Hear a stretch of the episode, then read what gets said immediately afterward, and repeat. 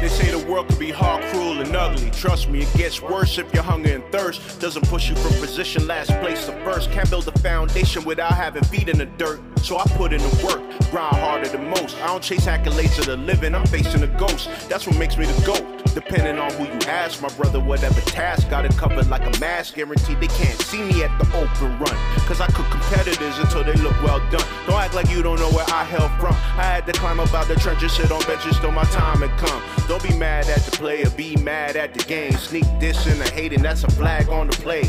Me falling off, huh, that'll be the day I'm like Bolt in the race, leave the track flambé. It's the open run, open run.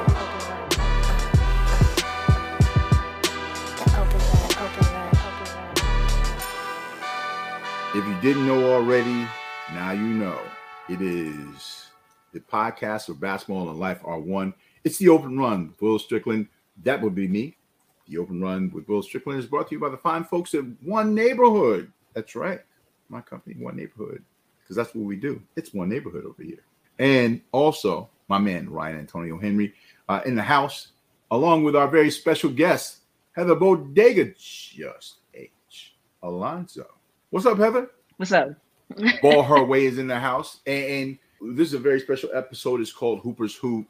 But before we get started, we lost a lot of people recently. And one in particular reminded me of my son when he was 4, who had never seen this man before. But somehow he knew something about Bob Barker, right? So blessed dead to Bob Barker, who was probably in everybody's household at some point with their grandmother or their mother when they were little kids. And I was walking through the grocery store with my son's mother and I. We were walking through the grocery store with our son, and we're walking down the cereal aisle. And I never gave him sugary cereal ever, right? But son was working it hard. He's 4. He's working hard, and he did like this. He goes, "Look." So he called me Gaga.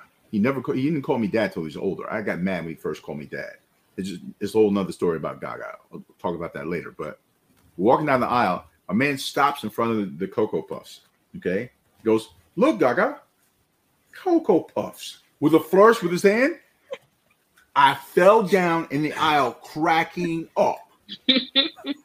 My man said, "Look, Gaga, Cocoa Puffs." He had never seen the show before. So Bob Barker might be daytime television's Michael Jackson. Like when Michael Jackson passed and little kids knew who Michael Jackson was and they'd never seen Michael Jackson like that. I don't think that Bob Barker had videos unless you count Happy Gilmore. But whatever the case is, it's not like he was in your house every day as a little kid. The fact that my son knew that and he'd never seen the show before tripped me out. So shout out to Bob Barker. And Heather, you were telling us something before we got started about Bob Barker that I want to go ahead and have you share. Yeah, I seen on Instagram, I seen a post and he said the man really went out hard, never went over 99. He never got to that dollar. As he passed at 99, right? So when you spin the wheel, the highest value you can get is 99 cents. Bob Barker passing away at 99. You know how many times he saw the world change at 99 years old? That's crazy to think about. Mm-hmm. But the world is changing because we have Heather Alonso on the show. And if you would, please, as I do with each and every one, I guess, who comes to the podcast, please run your resume. Let us know who you are and where you're from. Heather Bodega Alonso, founder of Ball Her Way. I'm a coach. I'm a player. I'm a hooper. I'm a lover of all things sneakers, hip hop, you name it, down the list. I work for my community. I work for the kids. And that's who I am. You'll always see me on the court. You'll always see me somewhere hooping or coaching. That's what I do. You know what? People have spirit animals. You're my spirit person. 100%. As soon as you start telling me, like, I've been saying your name for years and didn't know who you were. Like you were saying that to me. That tripped me out. Oh, like that was I was in my car and I was driving to work, and Wu-Tang's one of my favorite group. So I'm in the car and I'm listening, and at the end the Riz is just shouting out everybody, and he's like, yo, shout out to my boy Will Strickland. And I'm like, my whole life been saying this man's name, and I'm on the phone with him like 2 hours ago, and I was like, oh man, like everything just clicked. And I was like, this is crazy. So I called him. I left you a voice note because you didn't answer. Right. But I had to tell you. I was like, yo, Will Strickland. I kept that too. So I kept it too. It was funny. So every time you call me, I'm like, oh, yo, Will Strickland. Like when I see my phone ring, that's what I say. The funny part is when we were having a conversation, I didn't bring none of that stuff up. That wasn't imperative to what we were talking about. It wasn't pertinent, I should say, not imperative. It wasn't pertinent to what we were saying. And so it was just funny when you brought that up. And then when we went to New York, and even on the trip to New York, we started talking about sneakers. I'm like, wait a minute. Like, her game is heavy. Like, I'm listening to her talk. And then we go to social studies. Shouts out to my man, Sean, from OSD, Obsessive Sneaker Disorder, with his new podcast, Critical Lace Theory, which I think is the dope title. And he is ill with the sneaker kid. Look, listen, his love for the X-Men was exhibited in full force in his office when we went by on Tuesday before the tournament championship. No? Crazy. And that picture y'all took on the roof was nasty too, in front of Brooklyn Bridge. I like that.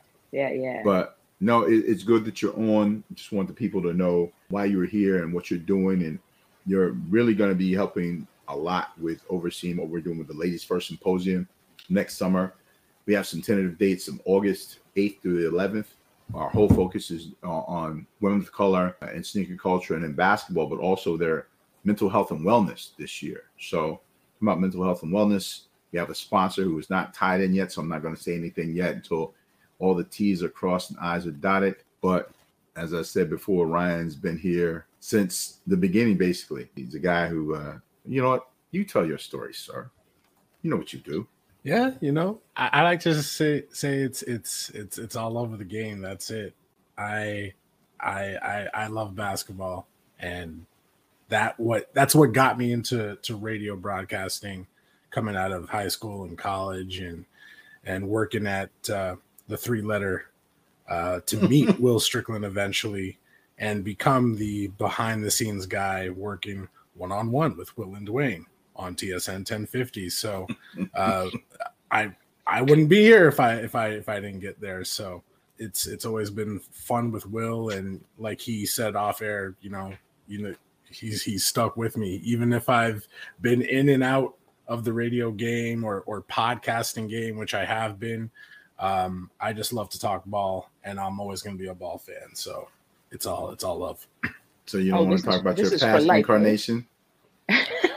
My past. What's that? Their past incarnation. Okay, I'm gonna leave it alone then. Is there some sort of trademark infringement if we start talking about it, or what? I don't know. No. I used to run a basketball podcast coming out of college. It was my driver. It was what kept me going, even though if I wasn't doing radio. It was called Below the Hardwood, with my co-hosts, my compadres, my homies, my colleagues, Alan Shane and Dexter. And you know, I never rule it out. I'm always going to be into ball, so I could be doing that thing when I'm 60 and just struggling to get up. So it's never done. It's never dead. No doubt. And that's love. And I think we've been talking about when Heather first posted Maple Gang, I'm like, that's it. That's it. That's who we are. After you win fourth, you know what? I'm messing around. I know this is the open run with Will Strickland, but really, let's keep it a buck. Let's keep it a whole band and tell you what it's really about. At the end of the day, it's right there. Oh. It's right there. Maple Gang. Maple Gang all day, 4-peat season. Oh, I'm sorry. Next year would be 1, 2, 3, 4. Fifth. That's capital F, lowercase I, capital F. That's what we're going after. 5 straight championships. But you know what? Again, I'm hype it up, and we want people to compete in that whole nine. And it's great that we've won 4 straight, and this year winning on the men's and women's side. But really what ends up happening when you go to New York, you play in Full Court. When you start out, even looking at what we did in Montreal, like you had never been a part of Full Court 21 ever. No. And to see what you saw out there, the community coming together. We were giving away free food and popcorn and giving sneakers. Kids were there all day. The whole community came out, right? And to see it from there to what we did in Toronto and then going to New York and seeing what New York was like, that whole energy and the people that are connected to it. It's just good people who are doing a thing that eventually, and I truly believe this because when they first started Full Court 21, it was only in New York. And now in almost 30 cities after the pandemic, we were closer to 40. We're in 40 cities before the pandemic, but now we're back to about 30, 27 to 28 cities around the world back after the pandemic. That's a real thing. And when we get tabled for the Olympics, once we get our FIBA sanctioning, same people that said, oh, y'all, you're crazy. You'll never have a course on hip hop culture, no university. And then I had one, the first one. Oh, man, TSN's never had a basketball show before. Why would you think you would have one? And then I had a basketball show at TSN, the flagship radio show, the flagship basketball show at TSN. And that, again, I'm not breaking my arm to pat myself on the back. It's just that if your dreams make other people scared, that's cool. But when they make you scared, they're big enough. So keep going after those things. So when I talked to Bob, he's like, oh, I watched for 2 years before we started Full Court 21 up here. I watched, just watch. I'm like, this is more than just like some neighborhood basketball stuff. This is bigger than that. And now you see it around the globe. And we have had substantial conversation with the world sanctioning body for basketball, FIBA. And they've offered us quite a bit.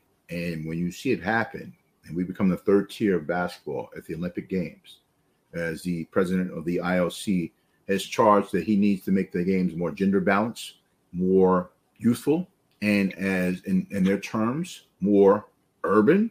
I guess we ticked off all those boxes. And so you see like 5-on-5 best in the world, FIBA World Cup.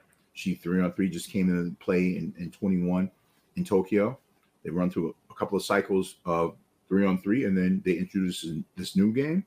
Imagine some knucklehead from Montreal North or from Burgundy who didn't play well with others in high school, was a hood star in all the tournaments, ends up going to Brisbane, Australia, and winning a gold medal, playing a game he was playing for free every day. It's not beyond the realm of possibility, and we want to make that happen.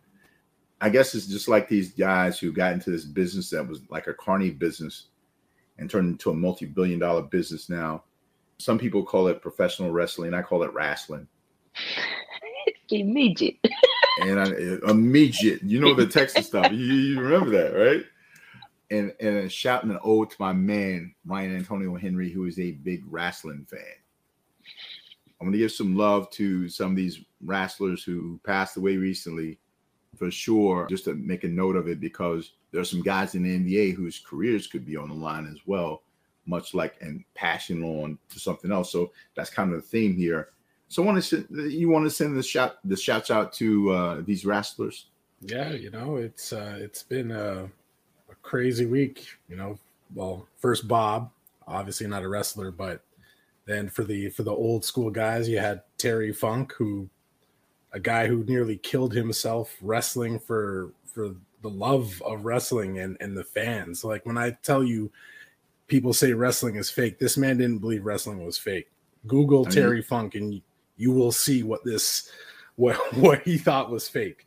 He's the reason. He's the reason for Mick Foley and what was it, Cactus Jack and Mr. ECW, ECW, all that stuff comes from Terry Funk. He reinvented himself. So, you know, hardcore wrestling fans should thank this man for sure.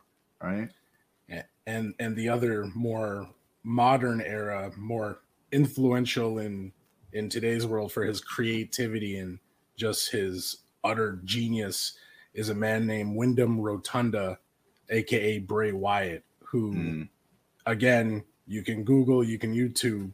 If you were a fan of The Undertaker and what he was able to do for 30 years of his life, you can kind of see the path and the legacy that Bray Wyatt was trying to create for himself with his creativity and what he was able to do with the world of wrestling and make it crazy interesting for just channel flicking, and you just see this what he was able to do. So rest in peace to both men. No doubt. I mean, you know, I talked about the Iron Sheik earlier this year, my interactions with him when I was over at The Score. He was a noted crackhead, and he was high as hell when he came here, and we had a bunch of kids around us, and they gave him a bunch of beer, and so he was lit up. I mean, my man had to have drank at least 20 beers right in front of me. Right, and this is why we're doing this live show to introduce the new studio for The Score. Little kids are running around. He goes, "I hate you, little motherfuckers." I'm going to filter. He goes, "None. I'm going to do you the old country way. Fuck you in the ass, make you humble." I'm like, come on, dog. These are kids. If you guys want to laugh, go find him on Twitter. His Twitter is amazing. Oh, yeah. Hulk Hogan? Hulk Hogan was no, he used Iron to aim at Hulk. Yeah, yeah. No, I'm saying he used to aim at Hulk Hogan so heavy, Jack. Every day. He could not stand the Hulk Hogan. He's a jabroni. But you grow up with this stuff, and it's sad that they passed on in the ways they passed on. Terry Funk was older, Bray Wyatt a bit younger. He apparently died of complications from COVID or as a result of COVID. So, and that's sad to say. But, you know, some of these guys that I was talking about in the league were not necessarily dying, but their opportunities in the league are definitely – I mean, there's some things that are in question. We've seen videos of Ben Simmons looking cut up, and his summer workout tapes look like star time, Jack. Star time. Then the season starts, and I'm like, not so much. Remember, all right, maybe I'm dating myself a little bit, but have you ever seen the cartoon where the guy who has the frog who can sing, Michigan J. Frog, like he has this frog who can sing, right? And he only sings for this guy. So he tries to get a record deal, like it's a hobo. And he takes him to this record label, and he opens the box, and the frog won't sing for anyone else but him. So this guy's dashing his hopes. So Ben Simmons and another guy, Zion Lateef Williamson, who I'll talk about in a second, in the summertime, they look all ripped up and ready to go. But come time to games, they might play a couple of games or sit on the bench in some clothes or something, or have like porn stars chasing them on social media. You know, so you know what they did in the off-season time. But, you know, come the season time, like, you can't count on them. So he's not going to – they're like Michigan J. Frog. They won't sing in front of the record label people. What's going to happen with Benjamin David Simmons and Zion Lateef Williamson this summer, who looks crazy ripped and in shape this year? Would it be crazy to say I could see Ben playing more games than Zion for some reason? I don't know. It might be. Because I know we've seen this like every summer for like the past – since he's left Philadelphia, you get the videos of I'm in the gym, I'm working out, I'm shooting jump shots, I look making good. Threes, everything. And then he plays like 10 games and then he's done. I get that, but the Zion situation, I don't understand at all. Because has he really been majorly injured at all? Is this more possible? No, he's been injured. Issues? He's been injured. But okay. He's been injured, but here's the thing. The amount of jumping, and I say this about all these young guys who have played a bunch of AAU games before they even get to the NBA. All you have to do is look at the past like 6-8 years and #1 draft picks in the draft, like Joel Embiid or Ben Simmons or even Blake Griffin, Zion Williamson. All of them, but all of them had to sit out their rookie years for the most part. Remember Julius Randle, even though he wasn't the #1 pick, he got injured in his first game. But here's the guy, when he was growing up with Andrew Wiggins, these guys were playing 150 games in the summer in high school. Yeah. So if your body's not fully formed yet, and then you have to go up to the intensity of the NBA is vastly different than what it is in high school or college, and people don't understand that. So when these guys step in, they're playing against grown men, the level and how hard you have to put yourself to play at maximal, optimal levels is something. And they were not physically – if you know, you look at the physicality of a Ben Simmons – or a Zion Lateef Williamson, you would think they would play that level. Apparently they can't. And it's a lot of weight for Zion to carry around and keep jumping the way he jumps. He's going to have a lot of lower body injuries. But he dropped weight, no? That's what it looks like? I mean, that's what it looks like. But they said when he first gets down there, he has to have a personal chef. There's a lot of gumbo down there, a lot of beignets. In Louisiana, dog, I'm telling you, a lot of women. It's just not going to disappear. Come on over here, eat this gumbo, this etouffee, boy. Come on over here, baby. Have some of this etouffee, baby. You know, that's how they talk down there. Let me stop. But when I say almost out of the league, like Ben Simmons is no country for old men. He can't play for his own country in Australia. What other chances is anyone going to take on a guy you can't depend upon? Same thing could be said for Zion Williamson. Like they have to take a chance on him and see if he's going to be healthy this year. But if he doesn't have another healthy season, and you have to make a decision between him and Brandon Ingram, I mean, that's going to be tough. Zion has the name. He has a signature sneaker. He has all this other stuff. But you have to play some games. At the end of the day, that's what it's going to come down to.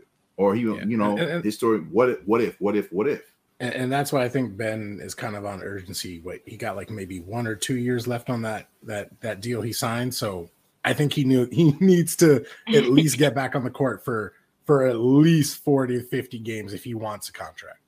Listen, somebody somewhere in the world will sign either one of these guys no matter what. On name value alone, Dwight Howard's still playing basketball professionally, scoring 84 points in the Taiwanese league against guys who are 5'4". I get it. And he has name value. And truth told, neither Zion nor Ben Simmons have the accolades that Dwight David Howard has. So let's be clear on that. I'm joking on Dwight Howard, but let's be clear. He should have been one of the top 75 players in NBA history. He was not. So when we're looking at these guys, talking about Zion, you're looking at Ben Simmons, there's one guy who I have questions about, because when I say no country for old men, James Edward Harden Jr., what kind of leverage does he really have here as he's under contract? And this new CBA has penalties, buffers for the ownership in that sense, where players are trying to force their way out of these contracts and the like. And how many times can James Harden do the same thing? Like, how many times can you cry wolf because you don't like a situation, circumstance? Now, he says that he was lied to and told a certain thing, but the reality is you're not James Harden who you were before. Now, granted, he's still a top 75 player of all time. He led the league in assists this year and still give you 20 points. And that's not, you can't find that on the street every day. So I understand his understanding of his value. It's not as much as it was. Find someone else who did what he did. Cool. You still sign a contract. So Heather, like, when you look at his situation, what options does he have? Go back and play, or sit out the whole year and take the penalty and lose a lot of money in the process and a lot of face as someone who might not have another opportunity in the NBA after this. Yeah, that penalty is like what, like $100K? How much was it? Oh, it's way more than that. $100K. Way more. He's been out in the strip club in the first 10 minutes in there. But he needs to perform. Like, he's just coasting right now. You know what I mean? He's doing the bare minimum. And, like, you trying to go against the NBA, man, that's the wrong thing to do, because then nobody wants to pick you up after that. You know what I mean? It's going to be very, very hard to go against the machine like that. You don't got a lot of years left in you. And look, it's not like he's standing up for something that's honorable. He's just saying, it's like, yeah. Plus, look, my guy, we've seen this movie before. We saw you force your way out of Houston. We saw you force your way out of a quote unquote super team in Brooklyn. You get to Philly, you're playing with another Hall of Fame player, and Joel Hans Embiid, the Colonel's son. And yes, you're right. Who's that? Is that wasn't me. Phones on silent, faces on stun, sir. I mean, where else can he go? They couldn't find any trade value. He wants to go to LA to play for the Clippers, but they have no assets to trade. Like, who are you going to trade for James Harden? Paul George? No, he wants to go and play with those guys. Who are they trading? Are they going to play 3-on-5 this year or something? Because that's all you can do is trade the rest of the roster. Nobody's going to do that. They're not going to do that. So he can't go where he wants to go, and he shouldn't, because he's gotten to go wherever he wants to go for the most part. And he's still complaining. I'm a player's guy. This is one of those things where you're probably going a little bit too far. Is it as far as going to London to play in an all-star game for Ice Cube in the Big Three League? Jaylen Brown did that. And Jaylen Brown just signed a $300 million contract. A lot of people said he's not worth the money. Jaylen Brown is one of my favorite players in the league. I like his attitude, and I like what he does on and off the court. To support Ice Cube in this way, who's been very vocal about his issues with Adam Silver, saying that the NBA is trying to sabotage his league and not giving, the kind of support that he wants. Well, I mean, you're not necessarily affiliated with the NBA. You have former NBA players playing in the league. But they went to London. I don't know how much Jaylen Brown's appearance did for the league. I saw the stands. I saw a bunch of people dressed up as empty seats. That's just me. Maybe I was looking the wrong direction. And I'm a big fan of Ice Cube.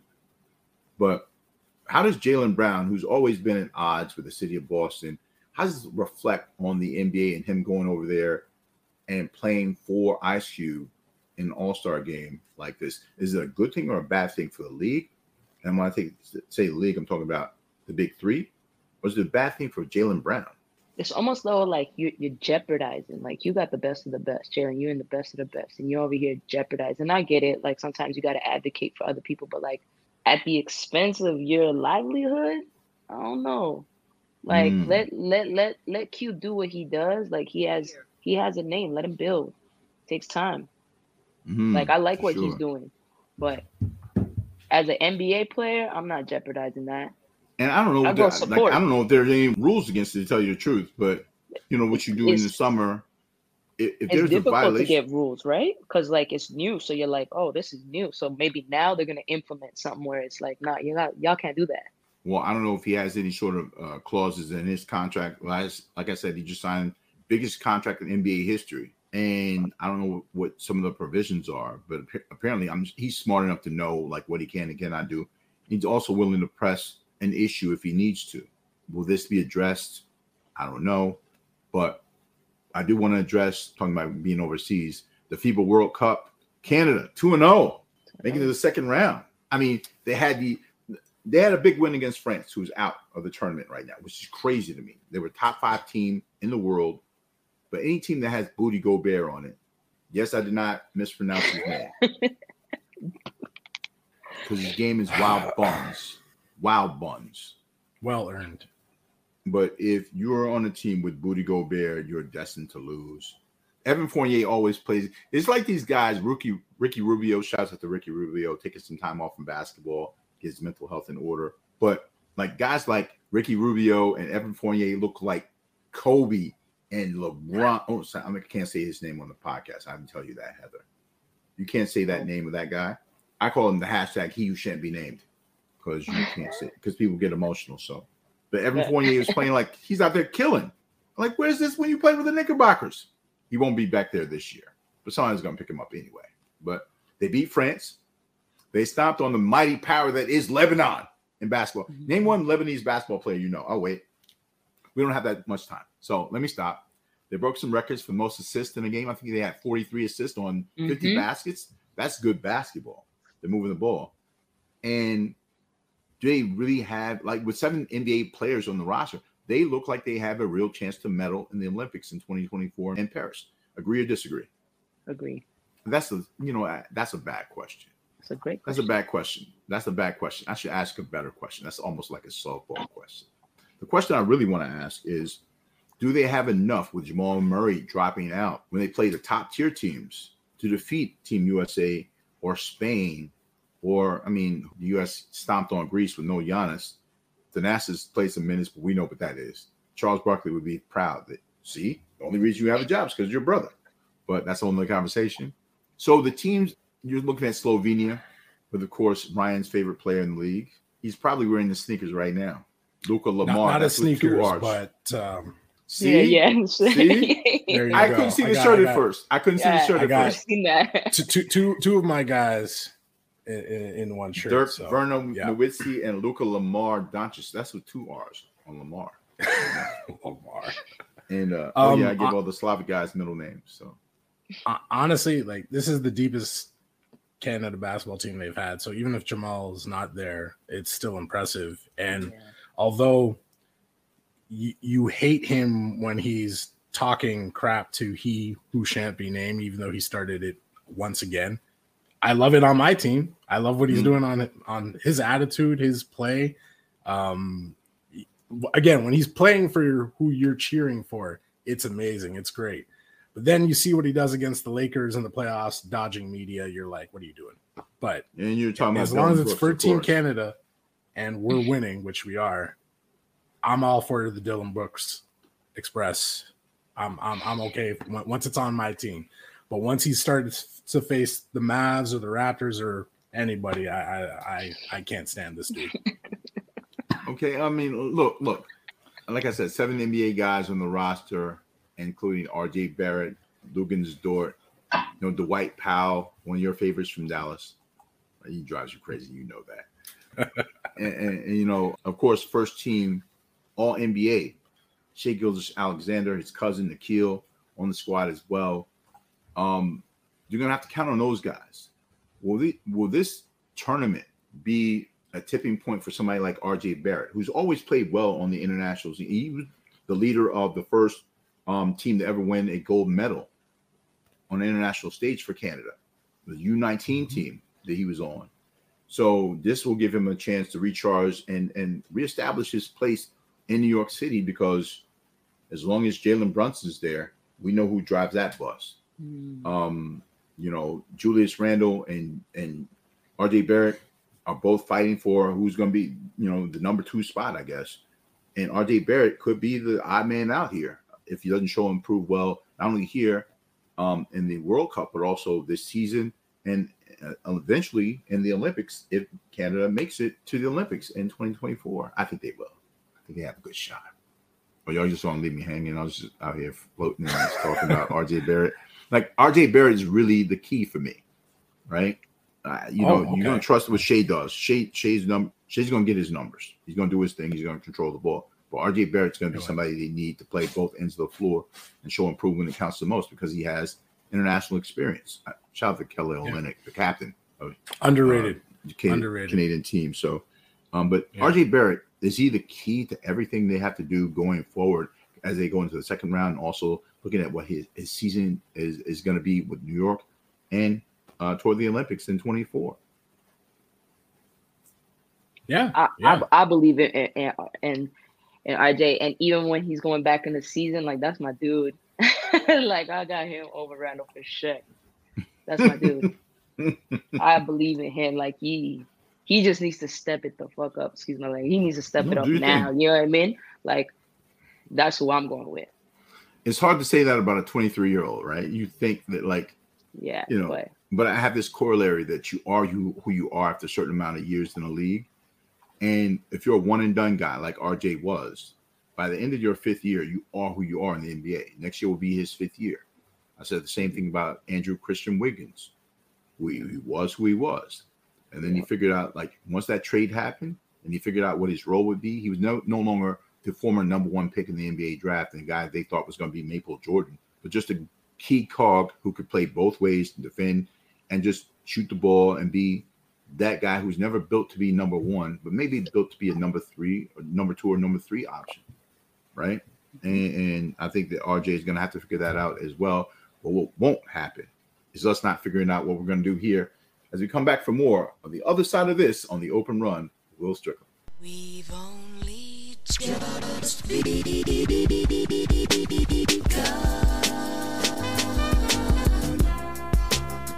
Back, give me more of what you asked for. It's The Open Run with Will Strickland in conversation with the champ is here.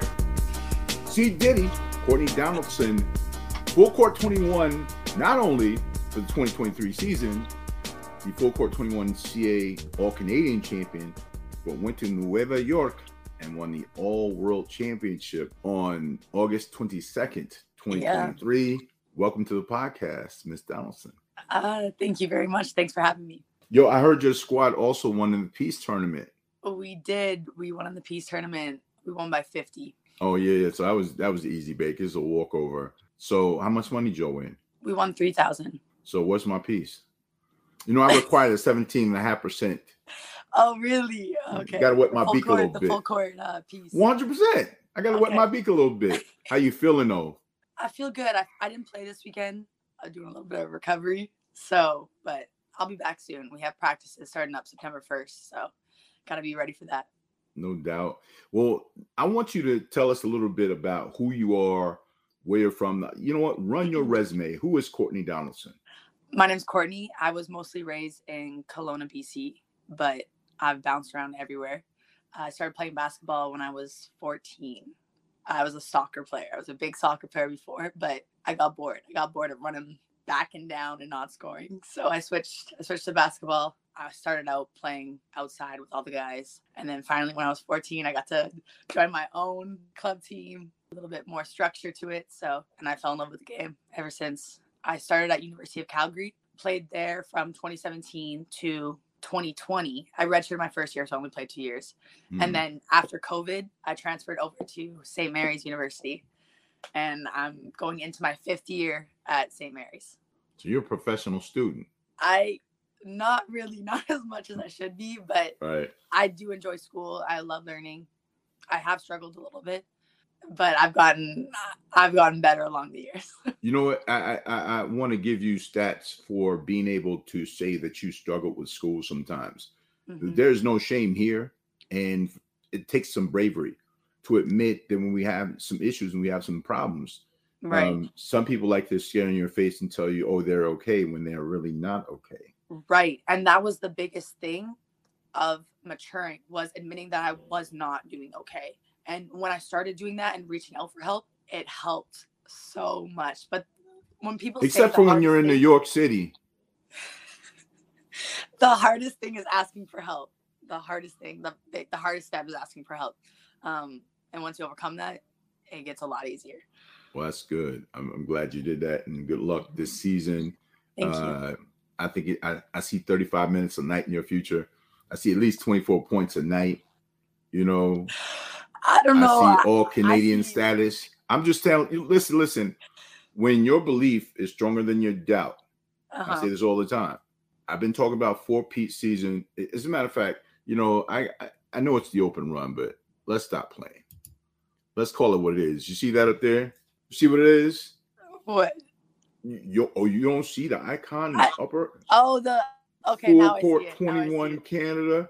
You know, we had to switch it from, you know, the open run to Full Court 21 because right. I've been talking about four-peat season all year long. Mm-hmm. You have. And people thought it was going to rain when we had the All-Canadian. I said, don't worry about it. We're going to be good. When we got to New York, I'm like, nobody. What was I whispering to you? What was I telling you the whole time? There's nobody in New York that can beat you. Yeah. And you said, I'll never forget to you, all the girls in New York gearing up for you. They are. They were gearing up. Mm-hmm. But I'm like, so? It sounds sweet when they say it. Right. And then everyone's got a plan until they get hit. And that's what happened. You even got the mean mug one time, which I liked. You like the mean mug. You like to go strong to the saucepan. I get it. We had a conversation at halftime when we got to New York. And New York was a whole experience in and of itself. But before we get there, I actually want to talk to you about what it took for you to get from Halifax to Toronto to New York. So Halifax was different because we didn't have a lot of women playing. And I think it's really important. You talk about the women playing in a regular, I don't want to call it regular, in the standard 5-on-5 format, but this is the only 1-on-5 format of basketball in the world. Right? Yeah. So to convince these women to come out and compete from a skill development level is something. Came out, but yeah, they should know how you got into the tournament in the first place. Well, I was coaching in the gym, and all of a sudden, Will walks in and starts talking about this thing that he's running and how you can win prizes and gear and all this, and I said. I was kind of looking at him like I didn't believe it, and I told him, like, if you hit this shot, I'll play, and he hit the shot. And I wait. There's some stipulations on the shot too. You left that part out. There's 10 push-ups attached to it. There's 10 push-ups because you try to put me to the task. So I did. I'm like, okay. I had to test. I had to see if you were a hooper or not. I couldn't go hoop for a non-hooper, but he hit the shot, and I had to do my 10 push-ups. And I was like, okay, I'll see you Saturday. And you showed up and showed out because we didn't have enough women. Shout out to my girl, Rio. Yes, Rio, shout out to Rio. Love her. Fantastic. Rio is our 2022 Full Court 21 Tokyo champion. She came over last year to play in Toronto. I found out she's going to be going to school at Acadia in Nova Scotia in your conference. And I'm like, she's in town. She's an hour away. I'm like, Rio, you have to come down. Whatever you do, come down. Come hang out with us. And she showed up, and she played, and she's always game. So we always have to give flowers to Rio for coming out and competing. But you were the only two women in the thing, and I think it's important for someone like yourself as a champion to kind of, you know, toot the horn for women playing this game because it's a tough game. Don't get me wrong, but from a skill development standpoint, because you didn't just play with you and Rio, we put the teenagers against you, and you beat them too. And when I say teenagers, I'm talking about young men, you know, some pretty big kids too. Yeah. I think coming into this, it's a little intimidating because it's such a one-on-one game and women aren't typically known for that one-on-one game. And it slowly is changing, but to have that little bit, okay, so you're going against other people. It's you versus four, it's you versus five, it's you versus everybody in front of you. So it is a little bit nerve-wracking at first, but to work on your, like, think about a 5-on-5 game compared to a 5-on-5 game.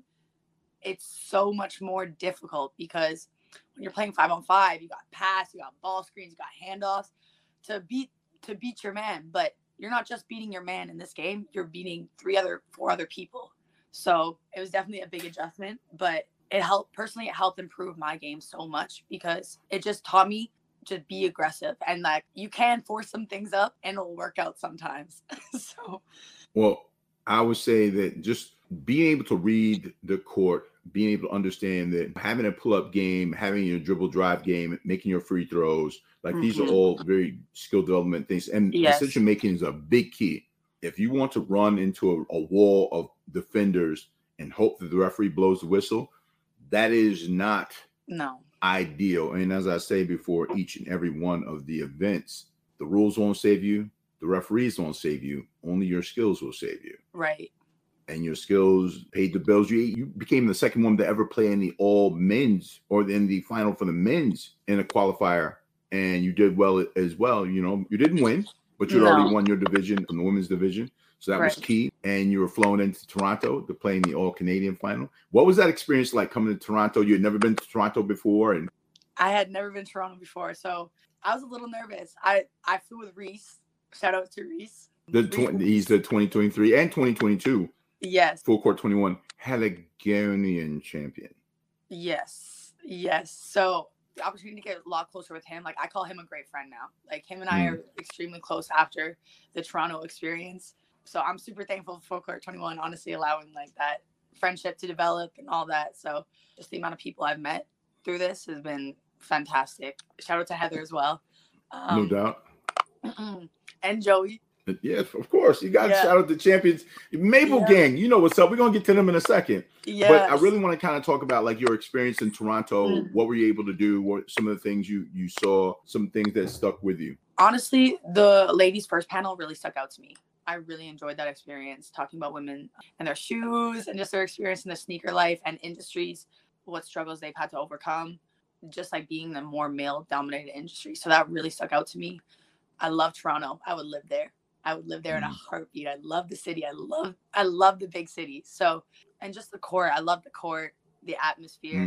We had a decent audience, and not as big as New York, obviously, but we had a good audience in Toronto. And it was just a lot of fun just to play. And we got to go out a little bit too. Got to see Toronto's nightlife. Do your thing, you know, and shouts out to everybody who was there. I mean, we got the Airbnb, and you guys, it was almost like, what's the name of that show where the reality show where you all stay in one house? Oh. The Real World. It's like The Real World or whatever. It was like an old MTV show. And like, you know, you guys from different walks of life and different backgrounds. So Miriam from Vancouver, you know, Reese was there from Halifax. Of course, my man Omichi from Edmonton was there. Joey, you know, he had his own thing, and Nolan lives in the city. So for all five of the champions to kind of be in the same spot and be able to do some things, we had a little reception at NBA Courtside. Shouts out to Emily Miller, and also shouts out to our sponsors, Size, and also Sony PlayStation. And I guess I had a Samsung watch sitting around. You had a men versus women shootout at the end against the champion in Toronto, which is big. What's so funny? Nothing. I'm laughing about. I may or may not have hustled Joey out of that watch, but I mean, look, he gave you another shot after you made this first one. But he did. It's a nice watch. I gave him another shot too. Yeah, I mean, you had to. I mean, that's how it works, right? Right. But he didn't make his shot. You made your shot. You got the watch as well. You came geared up. I did. You got PlayStation 5. You got limited edition game controllers.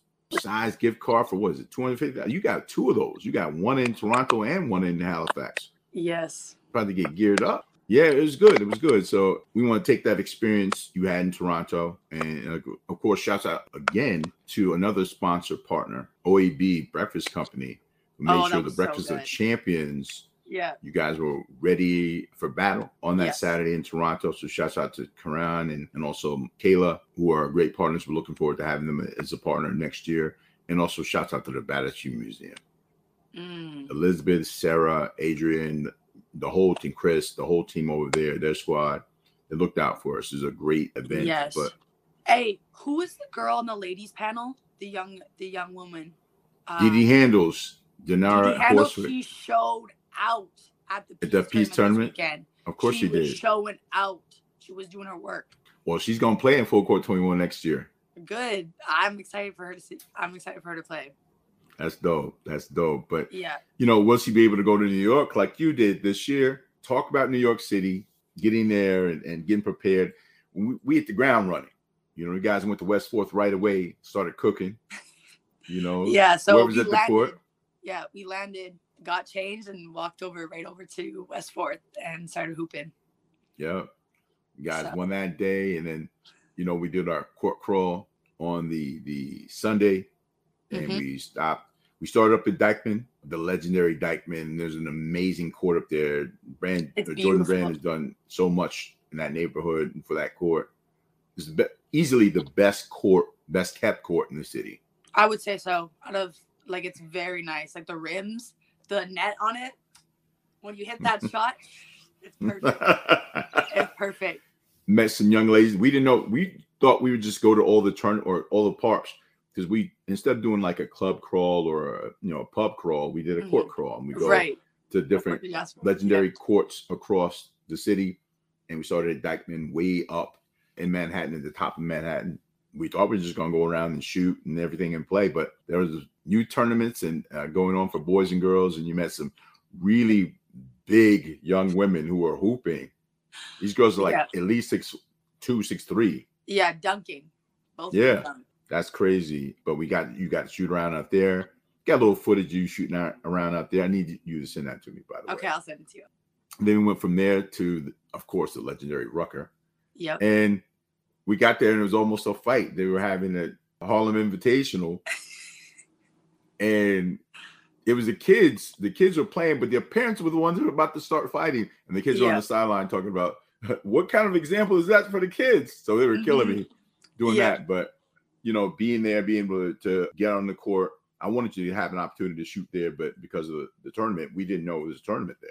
Yeah.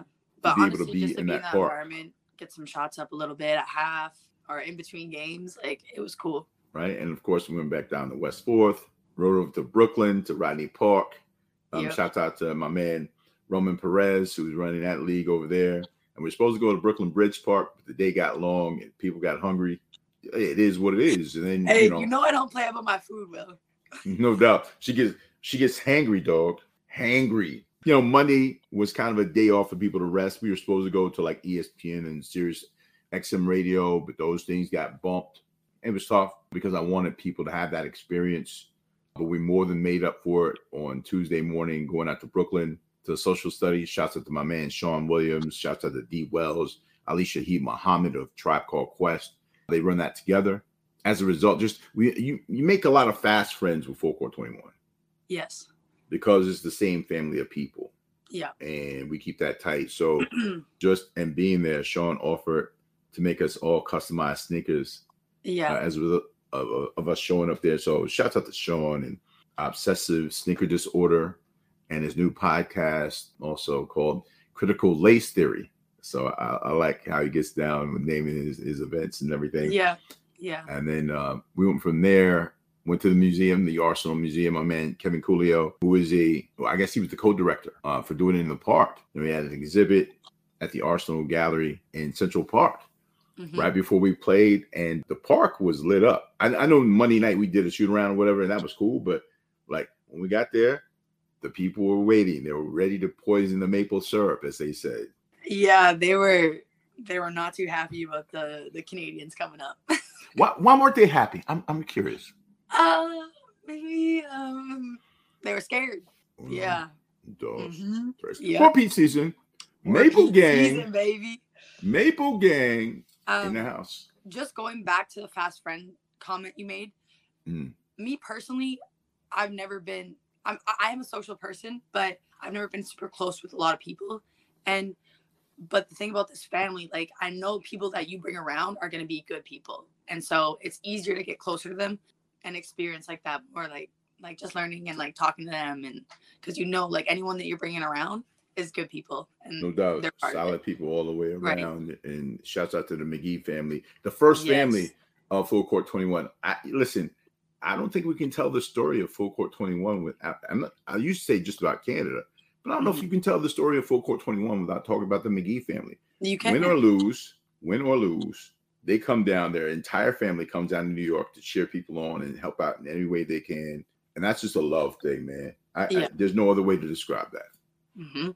So shout out to them, and then Shouts out to you for overcoming some adversity. We found out late you had an illness. I did. I had a kidney infection. But she was still playing through. And Heather, and shouts out to Bodega, you know. Shout out to Bodega. Ball Her Way, my Montreal boss. She came out, and I remember you guys were playing, and she said, hey, take the jumper. Don't come to the basket. And she made you pay one time coming to the basket. That was a hack. I swear that was a hack. I'm just saying, she told you not to come to the basket. Well, she's not denying the hack.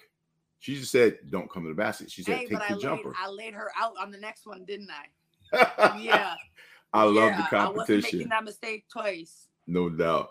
And the fact that, like, you know, early on you were killing, but there was a comeback. And, there was a comeback. You know, your opponent was leading, and she hit a crazy jumper over the top of you. She did. To take the lead. And then at the free throw line, I guess the celebration was too deep because she let all of her emotions out in that one celebration. Right. You know, they're talking the New York stuff, you know. Yeah. And I said, well, it's the thrill of victory, the agony of defeat. When she shot an air ball on her free throw, which automatically takes you back to what? Zero. That it. So all you had to do is basically run out the clock at that point. Yeah. And we got the championship. So, you know. Yeah, you know, like that shot was a great shot. It was awesome. She played great, but you got to hit your free throws. And I love the fact that all the women, you know, show respect and love to one another. There, shouts out to Amber Batchelor, the mayor, Ladies Who Hoop, you know, shouts out to Mo, who's played in the tournament. She's one of the referees. I swore she had a dog whistle. They're doing everything they could to make sure we didn't win. That's what I'm feeling. I was feeling that too. The Euro step. We need to post a video of that. Post a video. They were like, she called it. He was calling travel before it happened. Like, oh, wait. It was a 1-2. It was just a 1-2. You know how many times I've done that in a game? Right, but to me, it didn't even matter. I'm like, she's gonna win anyway because my belief is stronger than that doubt. Oh yeah, like I said, they had some dog whistles for a couple. I'm like, yo, that's a mugging. What is that? She went up under her when she went to the basket. That's not a foul. She goes, nope. I'm like, oh, okay, cool. Right. But so, no weapon formed against us shall prosper. Right. Just made me stronger. No doubt. So congratulations to you for winning that as well. And shouts out to Snipes. Also to Soul Pack. You know, you got some stuff out there. I mean, you came back. Wow. Geared up. I did. I geared up.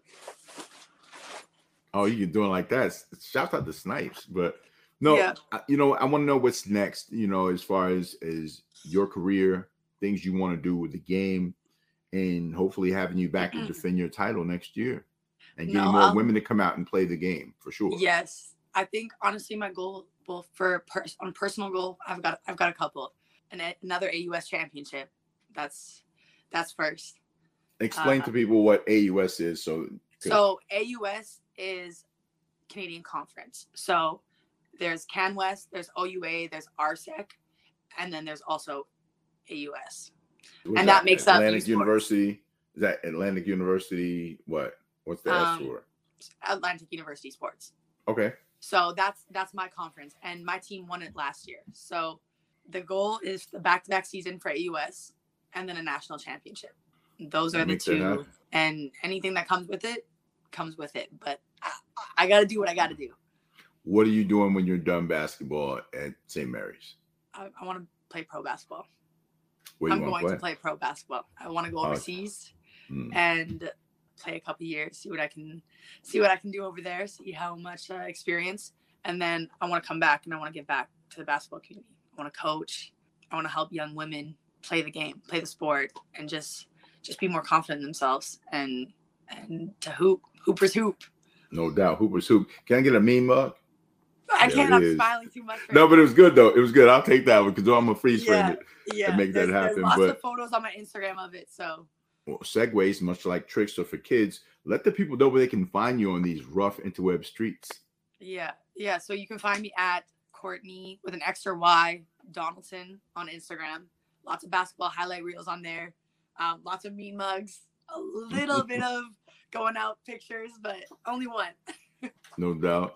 Well, I definitely thank you for being a part of the world's most unique basketball tournament. I'm glad that we met, and I'm looking forward to seeing you flourish this summer or this fall with basketball, and then seeing you next summer and coming back out there to represent, yeah, you know, as sure. you present your rep. Mm-hmm. For sure, 100%.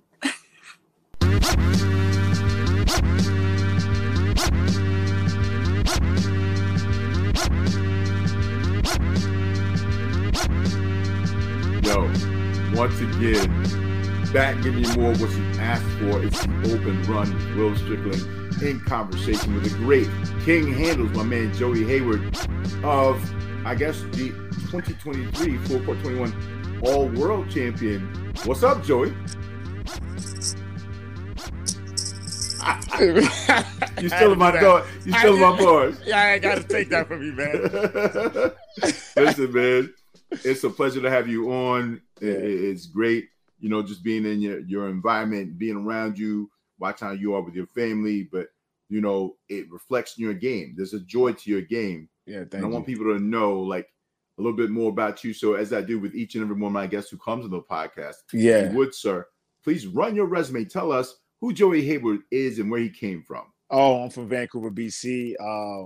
Yeah, man.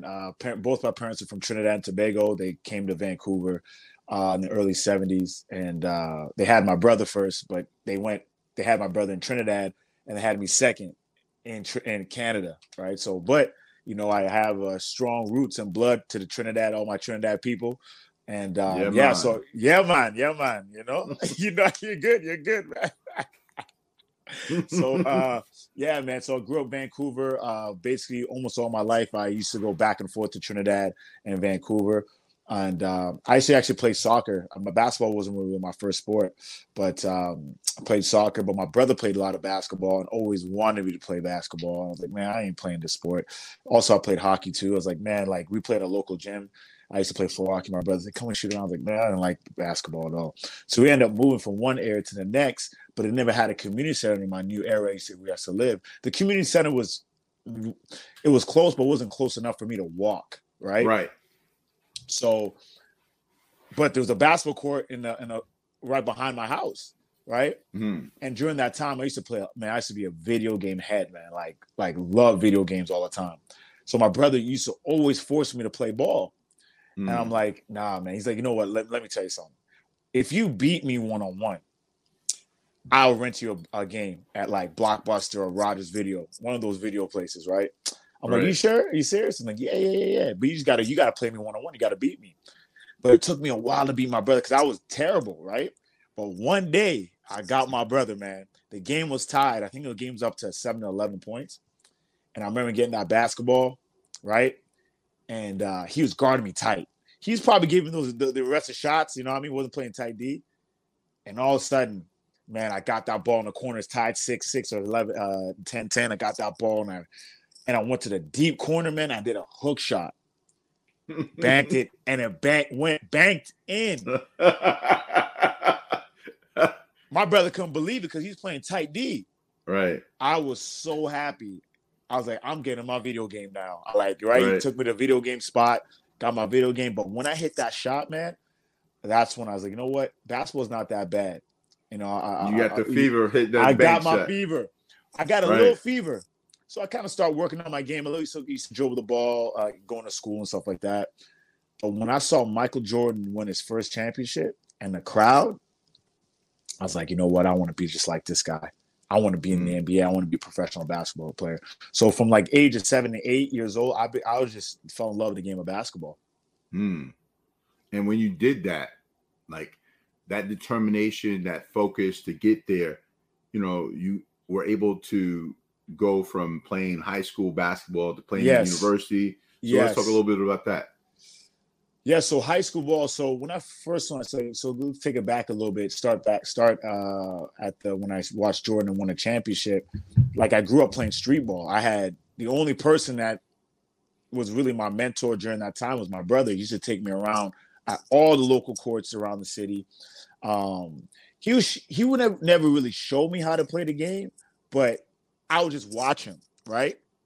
And I picked up a lot of stuff from him and stuff like that. But at the same time, like, I always wanted to play with older players, but they would never let me play with them because why? I was too young, right?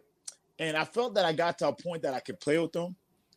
Man, I was like, I could play. And so we used to shoot. So we used to shoot for teams, especially the local court I was, right? And you know what? I was like, I'm ready to play. They're like, man, you better go sit your butt down somewhere, man. And I cried. I cried on the bench, man. Like, I couldn't play. And that hurt me. And that even gave me more hunger just to work on my game even more, right? Mm. And then all of a sudden, when I hit like 13, 14, I think they're like, okay, you can shoot around. I actually made it. And then all of a sudden, I started playing with the guys. And they're like, okay, this guy got a little game. Right. And now they gave me the opportunity. And that's why I even got even more hunger for the game of basketball. Because I saw myself going from, you know, not playing to actually playing and actually saying, you know what, I could actually play against these guys. Right. Right. So that's why I started getting a little taste. So I get these little, it's like, how can I say, kind of like a hungry dog. You know what I'm saying? You gave him little bits and pieces. He wants more. Right. No doubt. And I think I was going through a lot of different stages in my life. Right. So now I hit up to elementary. I start playing. I start getting better. So people in the area kind of know me a little bit. Now going into high school, right? First And1 mixtape, New York City on Hallowed Ground. I start watching these videos from high school, from grade 8 to all the grade 10, grade 8, grade 10. I'm like man, like. These guys are doing those stuff in New York City. How come nobody could do that stuff in Vancouver, right?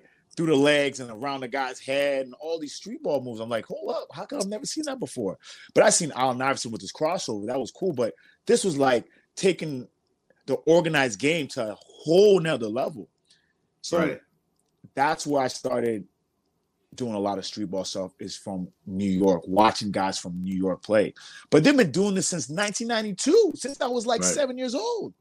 Why am I watching this at 98 to like 2000? That stuff was hidden. I'm like, no, I got to catch up, right? But during that time, not a lot of people played like that.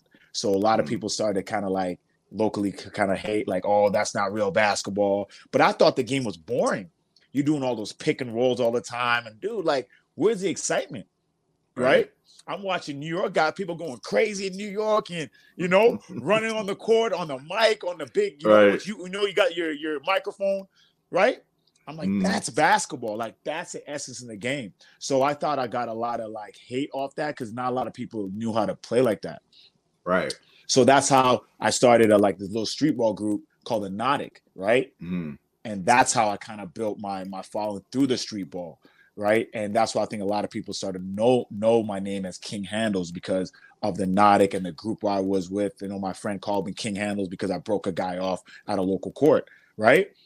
And that's how I got my name, King Handles, through that. But just being around those guys helped me get my name. But not just that, helped me elevate my game to a whole nother level because I thought it was just me, right? But that other guys from Burnaby and Surrey were doing that stuff, but you know I didn't have a car that back then, right? I went to this local bonzer where my brother used to play, and I saw all these black guys. I'm like, what? This black guys here playing like me? Like, goddamn, right? I want to be around this, right? Right. And that's how I got my name, King Handles, and all that other stuff. I have a question about The Nautic. Tell me where the name came from. And why you guys chose that?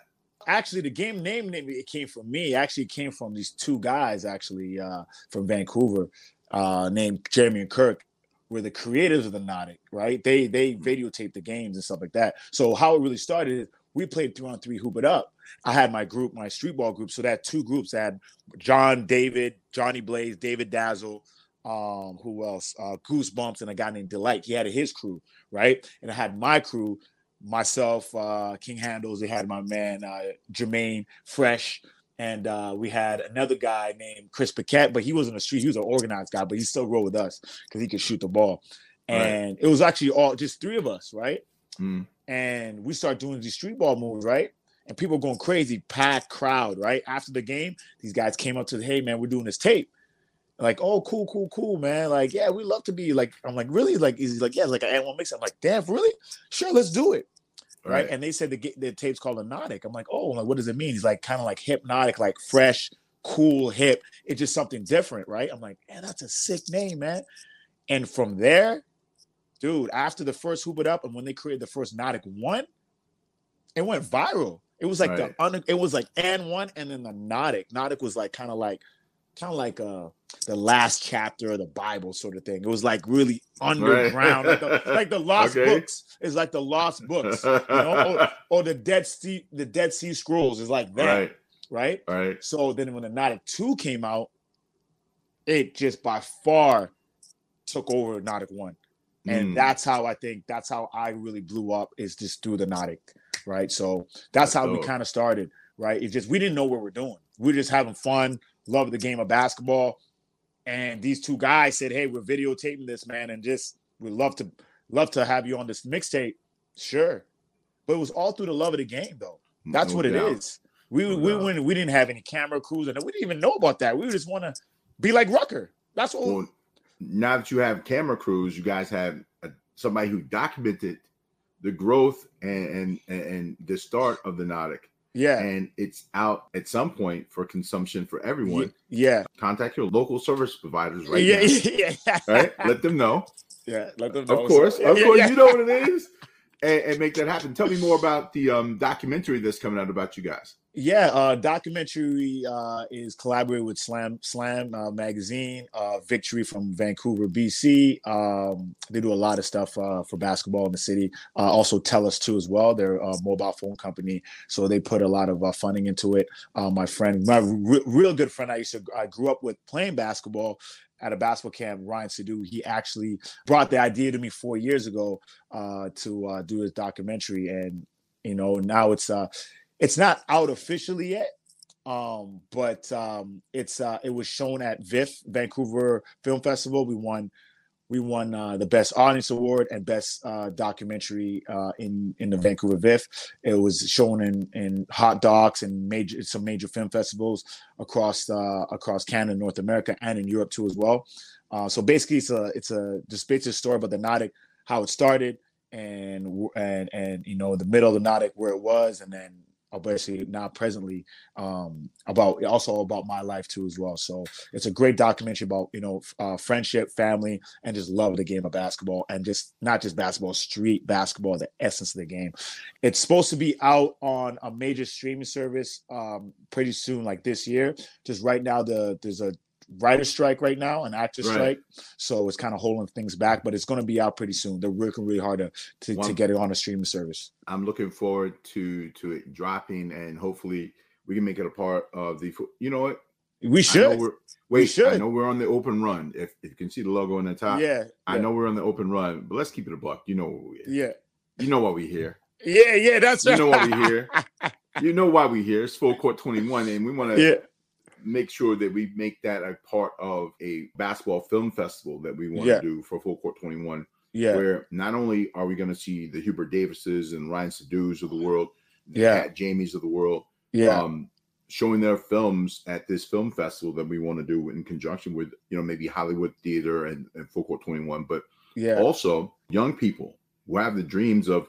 You said back in those days, you guys didn't have cameras. You didn't have this kind of stuff. Yeah. Today, you can shoot a whole movie on your iPhone. Yes. So these young people are so creative with how they make their videos for social media and this, that, and the third.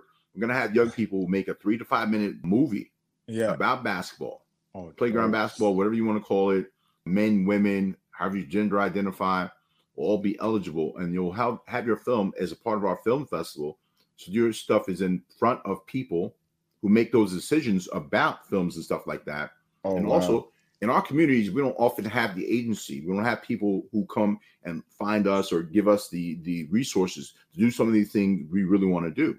Yeah. So to be able to provide that through Full Court 21 is something that is a big part of why I do what I'm doing with this. Yeah. And hopefully we can do that with a Nautic. Oh, that would be great, man. Looking forward to that. Yeah, man. So you're here, the Nautic. I chased this man. I heard about you when I came out there. Yeah. And I chased this man for a couple of years trying to get him into the tournament. Yeah. And he came down one year, and we just kind of had a little conversation. I'm like, man, I'd love for you to come out next year and play. And you watched a little bit, and I'm like, okay, I'll get into it. Yeah. And you played that first year, and I'm like, okay, cool. And one of your proteges won, as a matter of fact. Yeah, Dominic, that's my guy, man. You know, right? Real good basketball player. And I'm like, okay. And Bobito, fan of yours for sure, thought you were going to win. He's like, yeah, Joey's going to come to New York, and he didn't know if we were going to do it in New York. But it was close. That was it. You know what? It was either going to be Dominic, me, or Demi. I remember. And Demi's the longest reigning champion in Full Court 21 history. So yes, it was a trip, man. But you came back this year. You dominated. I've been telling that story all week. The man made 4 baskets in a game of 21, 4 field goals. The rest were free throws. Every shot he took in the final game, he did not miss. And you have to remember, earlier in the day, he didn't win his first game. Yeah. But he stuck with it. He played the next game. He won that game, advanced on to the finals after a couple games. And when he got to the finals, he made sure there was no dispute. There's nothing close. Even though Dom was still on you, too. He was there. He was still in the game. But when you have all the guys playing against you going like, what are you going to do? The man didn't miss a shot. What can you do? Right?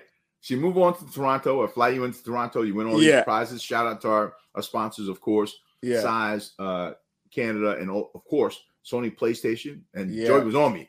Yeah. Yo, where's my PlayStation, son? Where's my play? I said, you get it when you get to Toronto. If you win in Toronto, you get the PlayStation. Yeah. So you get to Toronto, and Toronto was a trip. Like, it was a bunch of stuff going on, but we got it all together, and you know, you came out, you know, and just showed and proved. You know, it was a tough tournament, and you always made sure to let people know how tough the tournament was, whether it be in Vancouver, where you won initially, your qualifier, or in Toronto. What makes this game so tough for you? Man, it's 105, man. You got guys triple teaming you, double teaming you. You got 2 guys in front of you, maybe one, but you roughly 2 guys.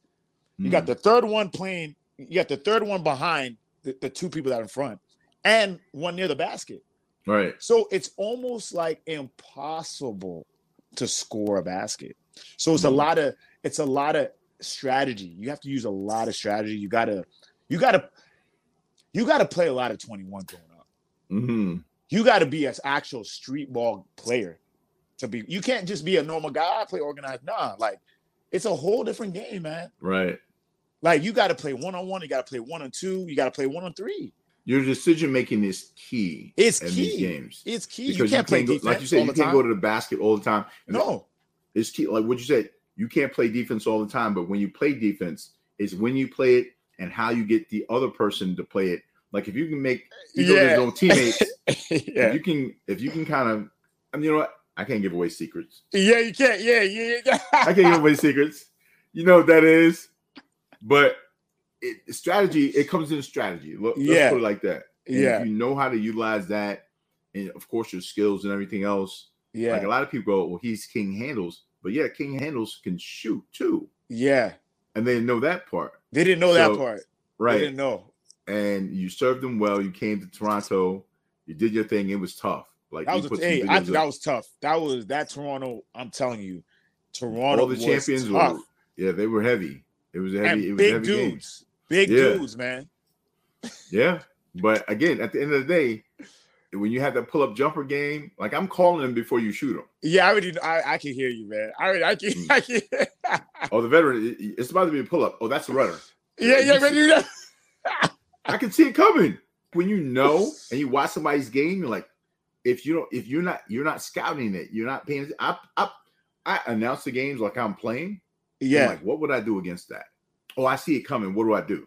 Yeah. Right. Yeah. How do I defend that? Do I box on him? Do I play defense on this? Do I let him shoot? Is it going to be a long rebound? Because a lot of his shots are coming up short. Yeah. One in the elevating. So I announce the games like I'm playing. And sometimes I feel like I want to get back out there. I can tell, man. I can tell, man. My body won't let me. My body will not let me at this point. I got to get it back into shape, though. Back into shape. I want to play one more time before it's done. Right? Yeah, but you win in Toronto and you get the PlayStation. You finally get that PlayStation. Yeah, man. I was happy. Yeah.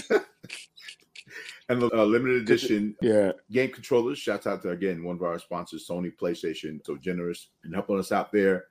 We go on to New York City. Yeah. Yeah, in New York. For everybody in, you couldn't come in because you had another game playing in the crossover. Shouts out to Jake Crossover, my man Jamal Crawford, and the amazing summer league he has out there in Seattle. Yeah, amazing, amazing. Yeah, man. And you know, you fly in, you show up for the practice run, and getting prepared. And the guys are scouting. You know, they're talking about poisoning the maple syrup. They didn't want Canada to win the fourth time. Yeah, King Handles. Yeah, I heard about him. Bobito been talking about King Handles a lot. I don't know about that, man. We need to shut that down. I don't care who wins as long as Canada doesn't win. Yeah, I heard that. I heard that one. Right. That's what I heard. I heard that one. And they were trying to make sure you didn't win. They're like, okay, we'll let Jordan, who I was calling Manu Ginobili. Yeah, Manu Ginobili. Yeah. They call him Passion of the Christ of the Court. Yeah. He turned buckets into wine. I'm like, whoa, wow, you're doing too much. Yeah. No, he was tough. Good dude too. Real good dude. Amazing guy. In the practice run, Julius was there. King Julius. I used to call him Dad. I did my homework. Yeah, he was the youngest champion ever. Yeah. Wow. And his dad was out there, and Robbie was guarding you. And Robbie was wearing his hat at first. But I had him take his hat off because his hair was like super long. I was calling him Kaiser Soze from The Usual Suspects. And so, like, it was good though because you got him one time. He bopped him. Yeah, trying to reach. He's a pestle defense. He's a pestle defense. Yeah. Hey, that's the hustle king, Robin McGee. So you know, just having that, you know. And I said, hey guys, let's have fun. Don't get injured. Because you want to be at your maximum the next day. There are guys outside of the park scouting you. I didn't know that, man. Matt Thomas, who was voted Full Court 21's greatest player of the first decade, right? Yeah. The 2016 Full Court 21 champion. You notice I said 2016 because it's been so long since anyone else won since. I'm just saying. I'm just saying. You know what I mean? I'm just saying, sir. It's making it. And shout out to my man Matt. Yeah, Matt's a good guy. Love that dude. Yeah, he told me at the end of the tournament this year, after you won convincingly, you had people wilding out in the crowd. Okay, wilding out. Even one dude was like, "Yo." Them weak defenders, I said, all you have to do is sign up next year. I know, and you can show us how strong of a defender you are. But it's different when you're watching it. It's a whole other thing when you're playing it. And because we don't have any out of bounds, like he used everybody for a pick. I'm like, it's part of the rules. It is, man. And then you still have to make the shot. He shot a pull-up jumper after coming from behind some people. It wasn't like one person that made the pick for you. It's like a bunch of people you ran behind, and you pull up from deep. And the whole crowd was like, yo, even Matt, if you watch that video again, watch Matt, who has the Odell Beckham. Yeah, Odell Beckham. They were calling him Odell Beckham or what, Junior. Oh, really? A couple years ago, because my man Kurt Rodriguez on the mic was wild with it. But you can see him take the ball out of the net, like, kind of just had to deal with what was happening that day. King Handles was hitting everything, hit him with the oo-wop, the dribbles, the pull-up, like, what you gonna do? Yeah, man. So now four-time champions, man, and so grateful to have really good people around us. Like, it's one thing to have a champion to win. You don't always know the character of the people who are playing in the tournament, but generally we've never had an issue with anyone who made it to the championship or went to New York with us. And you're one of those people. Like, just your spirit is infectious. The people were gravitating to you. You played the game hard. You didn't complain to the referees. Like I said, watch the games. Yeah. They called Traveler one time. They called Carey. Like, he just played. He just kept playing. Yeah. At the end of the day, like, that means something. It reflects not only yourself and your character as a person, but also to people from the branding standpoint, what Full Court 21 is all about, the ethos of, you know, diversity, participation, and inclusion. That anybody can come out and play doesn't mean that anybody's going to come out and win. Yeah, that's true. Yeah. You know, you can come out and have a good time with the game and create some fellowship with people from around the world, and there's a respect for your game. Like, you, at the end of it, you guys are dapping it up. Shout out to my man Roman Perez, who held it down for Bobito. Oh, what a good guy, man! He's a dude, man, real good dude. Just like I said, the environment, and you're a part of that. And I'm so glad you're a part of it. You won in New York, and they're already counting the days. Like I said, man, I know they came up to me. He hugged me. He said, "Look, man, I love you, brother, but I'm gonna tell you right now, tomorrow starts the comeback. I'm getting ready. I'm locking in right now." He wants to come back and win. Matt is played every year. Like, he's always competing. He always wants to be a part of this. He's a guy who plays a lot like you. Like, you play so much basketball. Yeah. Like, maybe if I was documenting how much I was playing basketball when I was your age or even younger, Yeah. But I didn't have the mechanisms to do that back then. Nor the thought. I just played everywhere. You're everywhere. Yeah. Yeah. And to see you guys competing at that level and the respect that was shown by everyone is great, man. So I applaud you as well. Oh, thank you, man. And just thank you for even chasing me, man, and letting me be part of this, because, you know, I wouldn't really know. Like, I heard about it and stuff like that. I seen it on social media, but you know what I mean? Like, sometimes in life you just get so busy with doing other stuff, right? But man, I just want to thank you, man. It's been such a fun tournament. Even last year, even this year, just be a part of the basketball culture and the essence of the game. Because man, like that's like the essence. It just takes me back as a little kid. Like I remember like growing up, man. Like I had my friends around and we play Canadian 21 or American 21. And usually the time we play American 21. Please, no, explain to people it's different, because everywhere you play this game, game we play, like even in New York, if you go to Brooklyn, it's called Utah. But uptown, it's called 21. If you play in South Carolina, they call it 26. Yeah. You play in Kentucky and Tennessee, they call it 36, no free throws. Oh, wow. Right? In Halifax, where you play college basketball, university basketball, they call it St. Mary's. That's crazy. So it's all the same game, but like you talked about American 21 versus Canadian 21. What's Canadian 21? So Canadian 21 is wherever you shoot the basketball, right? You miss, that's where you shoot from. It's no one-on-one. It's just a shooting game. Mm-hmm. American 21 is first basically full court 21, right? Get the rebound. If you miss, you're playing 1-on-3, 1-on-4. Sometimes we used to play 1-on-8. Right. Whoever's at the park that day until we started playing full court. Yeah, that's how we warmed up, is playing 21, and that's how we warmed up too. We warmed up the same thing too as well. That's how we warmed up, and we were playing for hours, maybe 4 or 5 rounds of those. Such a universal language, though. Yeah, and that's the beauty of this game, man. When they say basketball is life, 100%, especially coming from places we came from, we didn't have resources. Exactly, it's a low cost, high yield experience, because when you come to the park for the first time, you don't know who's down there hooping. You want to test your chest against who's there. And once you start to find out, you start to get your respect. You start to earn your stripes out there in the court. Yeah. Then people are like, yo, I got him. Like when you come to the park, like you love that. It's your evolution in basketball. And Full Court 21 really harkens to that beginning. The genesis of your basketball experience is with Full Court 21. Yeah. Right. Yeah, we didn't play full court back in the day, but just the adjustments that Bobbito made to it to create some more excitement around the game.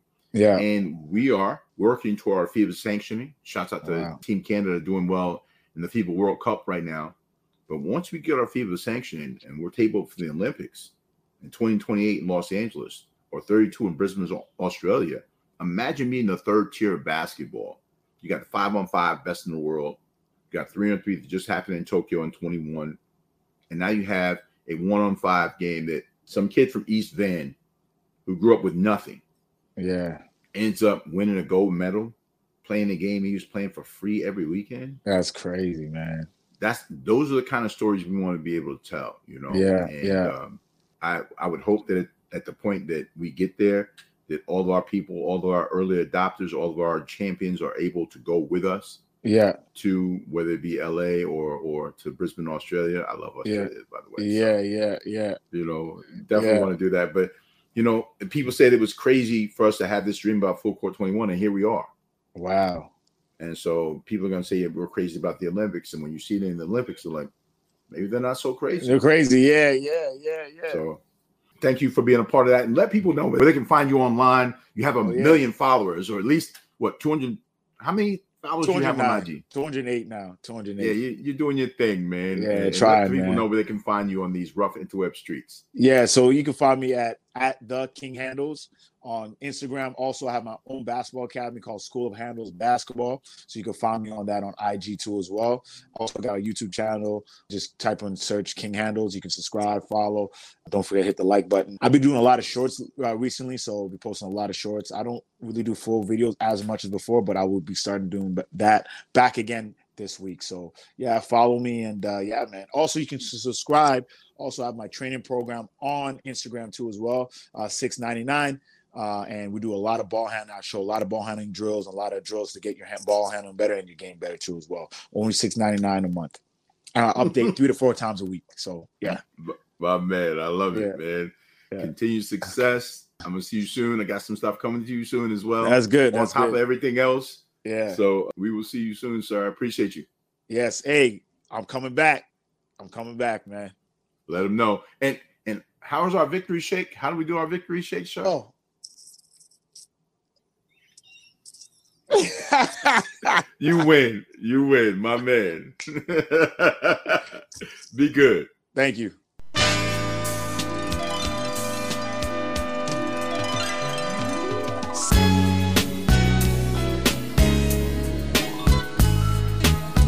Now winning time on the open run. Will Strickland, I want to thank my very special guest who was on the podcast earlier. Of course, the champs are here. Joey Hayward, a.k.a. King Handle. And of course, she did it. Courtney Donaldson. Look, they both won championships in their local markets and qualifiers in Vancouver and Halifax, respectively, and went down to New York and punched everybody in the stomach and won four-peat season Maple Gang. You see what it is on the screen. One, two, yo, three, I got hit hard.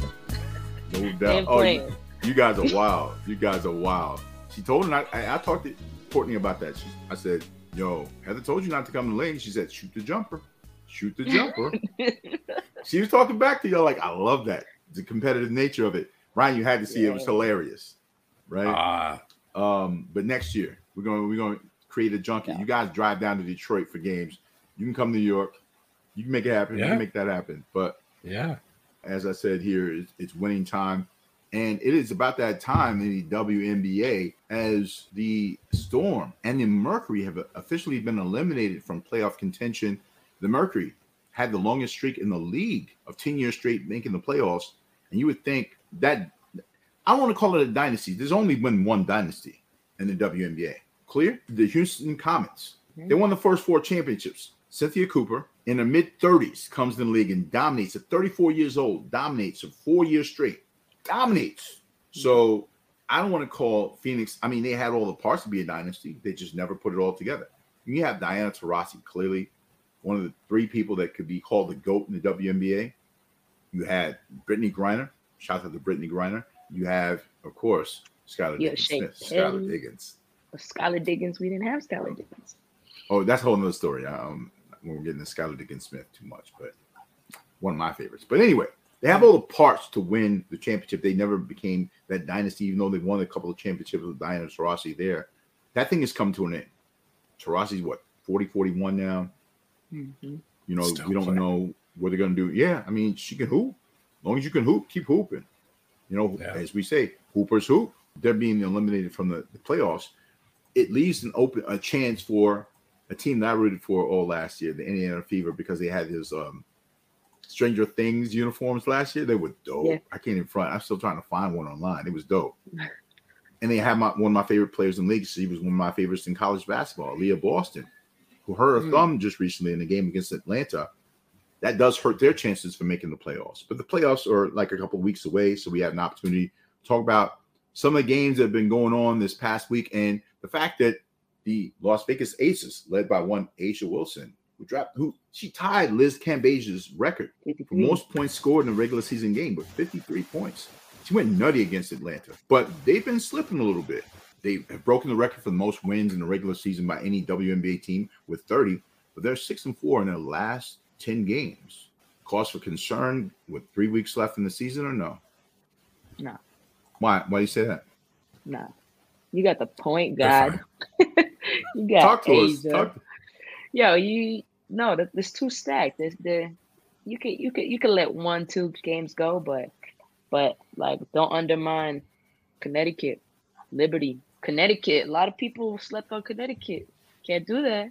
When they thought that they were going to lose, and they did lose a lot. When you have a woman who was the Defensive Player of the Year and MVP and Jonquel Jones, you lose that. You think you would fall off a bit, but. And they lost Kurt Miller, who was their head coach. She's coaching for the Sparks now. But the fact that Alyssa Thomas and Juana Bonner, and they lost when they lost Breonna Jones in the middle, that hurt them a little bit. But they never stopped playing. They are competing for a championship. I think everyone thought it was a foregone conclusion.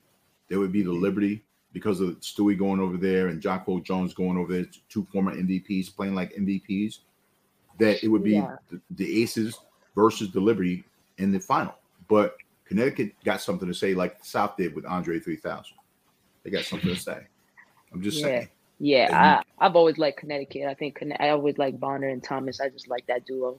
Thomas is just a dog. Like, she's going after everything. You know? Listen, she could be the MVP of the league. Oh, to me, she could be the MVP of the league. She's almost averaging a triple-double on that team, and that's never happened in WNBA with a player averaging a triple-double.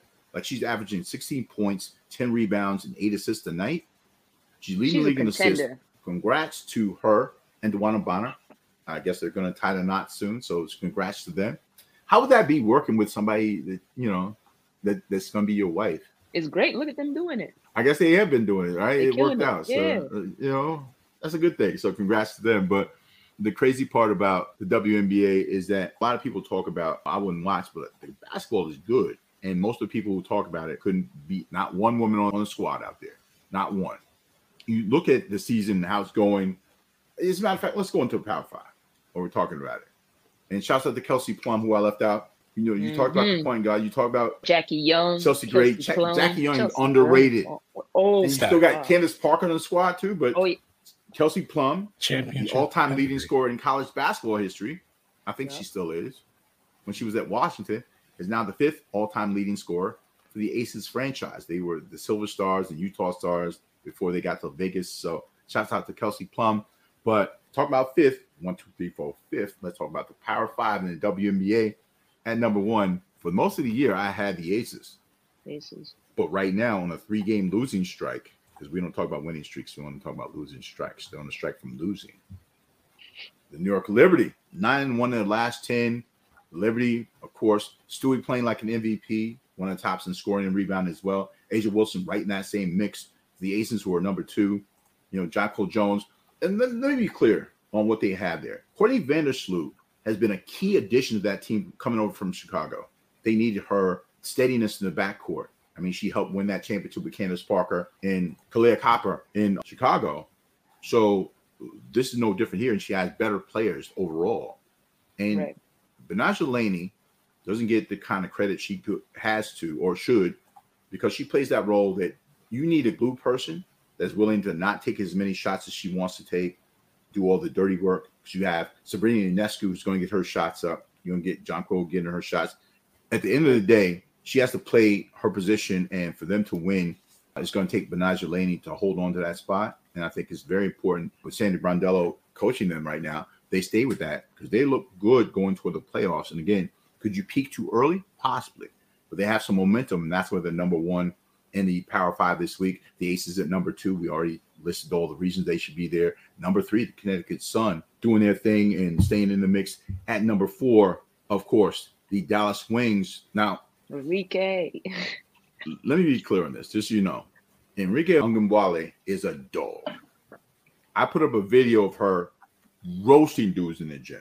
I mean, doing whatever she wanted to do. So what do you think she's doing in the WNBA? And one of my favorite players in the league, Satu Sabali, is an amazing all-around basketball player. Do not sleep on the Wings of Dallas. They have a great opportunity coming up from the playoffs. But I do feel bad about what happened in Minnesota to Satu Sabali, where they were cheering for her injury when she was almost injured at the end of the game between Bridget Carlson, a Canadian, plays for the Lynx. And they were cheering for the injury, which was sad. I mean, you want to see people show up and support the league and support the women who are playing this league, but not the risk of injury. And so she felt really bad about how the people are treating her. And so I want to say shouts out to the Lynx fans in Minnesota. But if we had a prize to give you the gas face, this would be the moment we did that. So that would be the Power Five for this week as the Lynx follow up at the end of the WNBA Power Five. But let's shift gears to the National Basketball Association. And, you know, the season starts October 24th. Yes. Are they calling you Ryan? Apparently I'm being summoned, but continue. You good? Okay. So they released the schedule not too long ago. And, of course, they always have the opening day games. The first one between the Lakers and the reigning and defending Denver Nuggets, the world champion Denver Nuggets, who are going to look a little bit different this year. They lost some people, and I think they are key people, even though they're the front runners to be repeat champions because of Nicola Jermaine. That's J-Mayne. That's his middle name. I gave it to him. Jokic and That's going to be the first game of the season, and followed up by the Phoenix Suns and the Golden State Warriors. We're going to see the new look Phoenix Suns against the veteran Golden State Warriors. What do you think about those two games? Let's start with LA and the Nuggets first. So wait, that's the Lakers and Nuggets? Mm-hmm. No, there's only one team in LA. Let's be clear. Like you said, the Nuggets are going to be different. They lost a key guy that the moment they had signed him, like 2 years ago in Bruce Brown, that I was like, that was a steal. Like the fact that they had gotten him, I was just like, that's absolutely ridiculous. You're talking about glue. And he was huge. He was the glue. Yeah. He was huge. And kudos to him. He's getting his money, or I thought he could have gotten more. And he actually went to another exciting team that I'm actually looking forward to. So I think with him out of the picture, you know, the Nuggets, hopefully Jamal is going to be healthy by season. They're still going to be great. Don't get me wrong. Yeah. But you lose a guy like that. You lose Jeff Green to it. What you end up losing, not only with Bruce Brown, like you said, is as far as the glue stuff, but like Jeff Green is a veteran leader and a voice in the locker room. Like if you watch the playoffs this year and what he was bringing these guys to the sideline, Christian Brown, all these young guys, like telling him stuff that he knew from his years in the league. And for Jeff Green not to be there, it changes the chemistry up a little bit. I don't know. You have to replace them. I don't know if they still have the rotting remains of Highland DeAndre Jordan Jr. sitting on the bench, but you know, you lose some of that. You lose some of that chemistry, and it makes it difficult. But the climb is always hard. Denver will look different, but so will the Lakers, because they will have an entire season with hopefully a healthy Anthony Marshawn Davis Jr. Of course, the Team USA captain, what he seems like right now, Austin Reeves, and the other season. We'll talk about that other guy a little bit later on. The hashtag he shan't be named. Oh yeah, I'm sorry. Him. He's him. My bad. I thought that was Hemi Butler. My bad. Or him Duncan. You know, my bad. But it is Austin Reeves. So they got swept in the Western Conference Finals last year. You don't win a championship in October. But the game will mean something to the Lakers one way or the other. I don't know if it'll mean anything to the Denver Nuggets. And most of the time, that's the ring ceremony. So you get the rings right in front of those guys. And guys generally have a fall off when they get their ring that night. I get it. That night's You're giddy about getting the ring. So it might matter more to the Lakers than it does the Nuggets. But I'm looking forward to that game. And then the next game, the Phoenix Suns with Bradley Emmanuel Beal, Kevin Wayne Durant, Devin Armani Booker showing up against Wardell, Stephen Curry II, Klay Alexander-Thompson, and of course, Draymond Jamal Green Sr. I'm looking forward to this because, you know, I think Draymond and Kevin have mended their fences from that time together. But what we see, I think people will have an unfair expectation of Phoenix right out the gate, as they should in a way. I mean, Kevin Durant, you can put Kevin Durant on almost any team and win a championship, but that hasn't happened. Didn't happen in Brooklyn. Didn't happen last year in Phoenix. So is this his show and prove year going into year, 17? This is Kevin Durant's 17th year in the league? Crazy. When you think about numbers, 16, 17 years in the league. The expectations are high in Phoenix for them to do something. This game, would it mean more to Phoenix? It clearly doesn't mean that much to Golden State. But maybe it does, and maybe it's the Draymond thing, and maybe it's to establish dominance in the Western Conference and Pacific Division as a result right away by punching them in the mouth early and often. It means something to Chris Paul. Ooh. Because Chris Paul is Mester Petty. You know how he left off the list and he got traded? I forgot about Christopher Emmanuel Paul. Christopher Emmanuel Paul is petty, and I think he will want to send a message. And can I just go on record that I think the Phoenix Suns is going to be an absolute train wreck, because there's just so many things that can go wrong with that team and not enough things that can go right. I'm going to disagree with you slightly, only because I saw something I never saw with Monty Williams being there once he and DeAndre Ayton had their thing about the money. Shout out to James Jones. What's up, champ?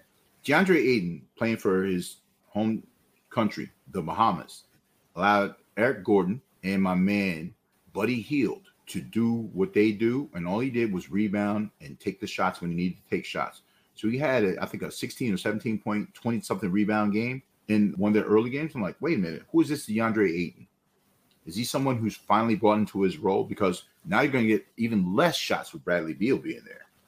When we talk about people learning their stations and playing, being like the third or fourth option, like another number one pick, when I talked about them earlier in the podcast, when I'm talking about Andrew Wiggins, here's another number one pick who's going to have to find his role in this team and then stick with that. And that means play defense, rebound, and score when you can. If you get 15 points and 11, 12 rebounds from DeAndre Ayton, that changes up the equation quite a bit. The talent he has, you can get that lane on his back. Giving some effort changes the whole equation. Showing some heart against Nicola Germain changes the equation. So I'm not going to say it's going to be a train wreck. They do lose a lot in that locker room from Chris Paul, whether you like him or not. I mean, I've seen them take teams that hadn't made the playoffs to the playoffs in Oklahoma City. They took Phoenix further than they've been in a long, long time, since 93 to the NBA Finals. So you can't knock that leadership. And now it's going up to Golden State. Maybe he was the right leader for Golden State. We'll find out. I would say you got KD, who's kind of been on the injured side in the later stages of his career. You got Devin, for the most part, has been healthy. But Beal is kind of getting on that injury page too. So if these guys can stay healthy, and like you said, DeAndre Ayton finds his role, which in, you know, the pre-interviews to the season, he says he's looking to do that, then maybe they got a shot. But that lack of depth, that bench, can right. KD playing 17 years, 18 years, hold up for that long? Can Bradley stay on the court? It's like, okay, Bull, we'll put you in. We'll give you your flashes and see if you can hold it down. But yeah, you're kind of thin after that. Literally thin as you get the great value Walmart, Victor Wembanyama and Bobo. But I'm not mad at Bobo. I like Bobo. I liked him when he was at Oregon too. So he's going to probably get a chance out here in the Valley of the Sun. But when you talk about some of the favorites in both conferences, when you look in the East, you got the Bostons. You got a team that totally gets disrespected in Miami. I mean, the past 4 years, Miami's been to the NBA Finals twice, but they always underrate them. Did anyone count them when they were 8th seed last year? No, I get it. But the facts remain the facts. And, of course, you'll always have a team like Milwaukee in the mix, who had their star player, Giannis Ugo Laterrence Antetokounmpo. Now, I gave him that middle name as well, Laterrence, because he lives in Milwaukee. You have to have Laterrence or something like that. Make demands that I never thought I'd see from Giannis. He said, if my teammates are not on the same page as I am, I'm not re-signing here. He still has 3 years left on his deal. Why is he talking about that now? Oh, because it's alleged somehow in some back channeling that a major trade could go on between a team in Los Angeles. I'm sorry, the only team in Los Angeles. And that team in Milwaukee. It happened before 1975. No. I'm not saying it. Listen, I'm not saying it. I'm just telling you what they want. Everything. Listen, I'm just telling you, these are rumors, sir. These are rumors that a blockbuster trade could happen if he keeps demanding what he's demanding. I think it's his way of trying to, but I never thought something would come. Like, I see this from James Harden. I don't see this from Giannis. No. And for him to say that, is he big boying and bossing his way now? He's doing his thing now, or does he not feel like the effort was given last year, last two seasons after they won the championship at 21, and he's trying to put some feet to the fire on some guys that might be getting comfortable because they have to have money, but they haven't won anything since then. Fair to say? Yeah. I just hope to never see that, but yeah. And is LeBron there? Is Bronny there? Who? Sorry, he who has that his son, right? But we'll see, because that's a package deal. Oh, 100%. But there's a new team coming to Las Vegas, and that's a whole nother conversation too. We'll talk about this some other time. We're talking about the 2024 season and going to the West. And the usual suspects. Obviously, the Denver Nuggets are right there. The Phoenix Suns are in that mix. Golden State's in that mix. Does Memphis stay in that mix without Demetrius Jamel Morant for the first 25 games of the season? Losing Tyus Jones is a big deal. I don't care what you say. I know they got Marcus Smart. Tyus Jones has led the league in assist to turnover ratio for the past 7 or 8 years, which is absurd. Easily the best backup point guard in the league. To lose that and lose Ja for 25 games, I like Marcus Smart. But you have to have the parts around Marcus Smart to make it work. I don't think they have the parts around Marcus Smart to make that work. At least 25 games. I think they stumble out the blocks. And it'll be this will be a referendum season not only on Jaren Jackson Jr., but also on Demetrius Jamel Moran. So, and last but not least, obviously in the West, people are going to make that team you don't want like to talk about because they're not talking about Dallas. They're talking about that team in LA being a contender for the championship. And I mean, you know, before we get out of here, let's just talk about it. I'm going to call this segment Full Court 21 for going into his 21st season, playing an absurd clip. No one's ever averaged more than 7 points in a 21st season in the NBA. You can combine all the people who made it. He's the sixth person to play 21 years in the NBA, including that guy who averaged like 3 points in this final season. Seven, three. Sorry. The other is KG. No, the other is Vincent Lamar Carter has the most. Oh, points. Sorry. Yeah, no, it's Durkin Carter. My bad. Durkin Carter. I think 7 points. I think KG's at 3 points. Yeah. KG was 3 points. Yeah. So you think about those guys and you're like, how could they ever average 3 points in the NBA, 7 points in the NBA? Even though this is the 21st year, it's those guys. And people are asking these questions like, if you gave an average person a chance to play on the court, could he get 2 points in an NBA game? Like, nope. If these Hall of Famers in their 40s could barely get 2, 3 point, 5, 6 points, 7 points a game, here's a guy who's going into his 21st season, averaging 30 points from last year. It's not, this is video game stuff. And, you know, I won't get into an antiquated conversation about the GOAT this or the GOAT that, but I will tell you this much, that whatever happens this season, he's going to pass 40,000 points, all-time scored, and it's hard to make arguments like Dirk, your boy Dirk said. You know, he was he chose another guy before that. It's hard for him not to say this other guy's name as the greatest to ever do it. The greatest to ever do it are right here on the podcast with me, the podcast with Basketball and Life are One. So shout out to Heather Alonso. Let the people know where they can find you on these rough interweb streets. Ball Her Way or just H on Instagram. Of course, Ryan Antonio with two S's. Let him know. Just H. And Mr. Ryan Antonio Henry. And that's at R.A. Henry. And that's everywhere, Twitter, Instagram, where you can catch my momentary lapses in judgment while watching live basketball. And do remember, until next week, it is do what's popular with the population. Make sure you don't get beat off the dribble and keep listening to The Open Run with Will Strickland. Rich Kid, my mellow, my man. Sir, do what you do when you do it, because I know what you did this summer. We know we did this summer. So then, be easy. Peace.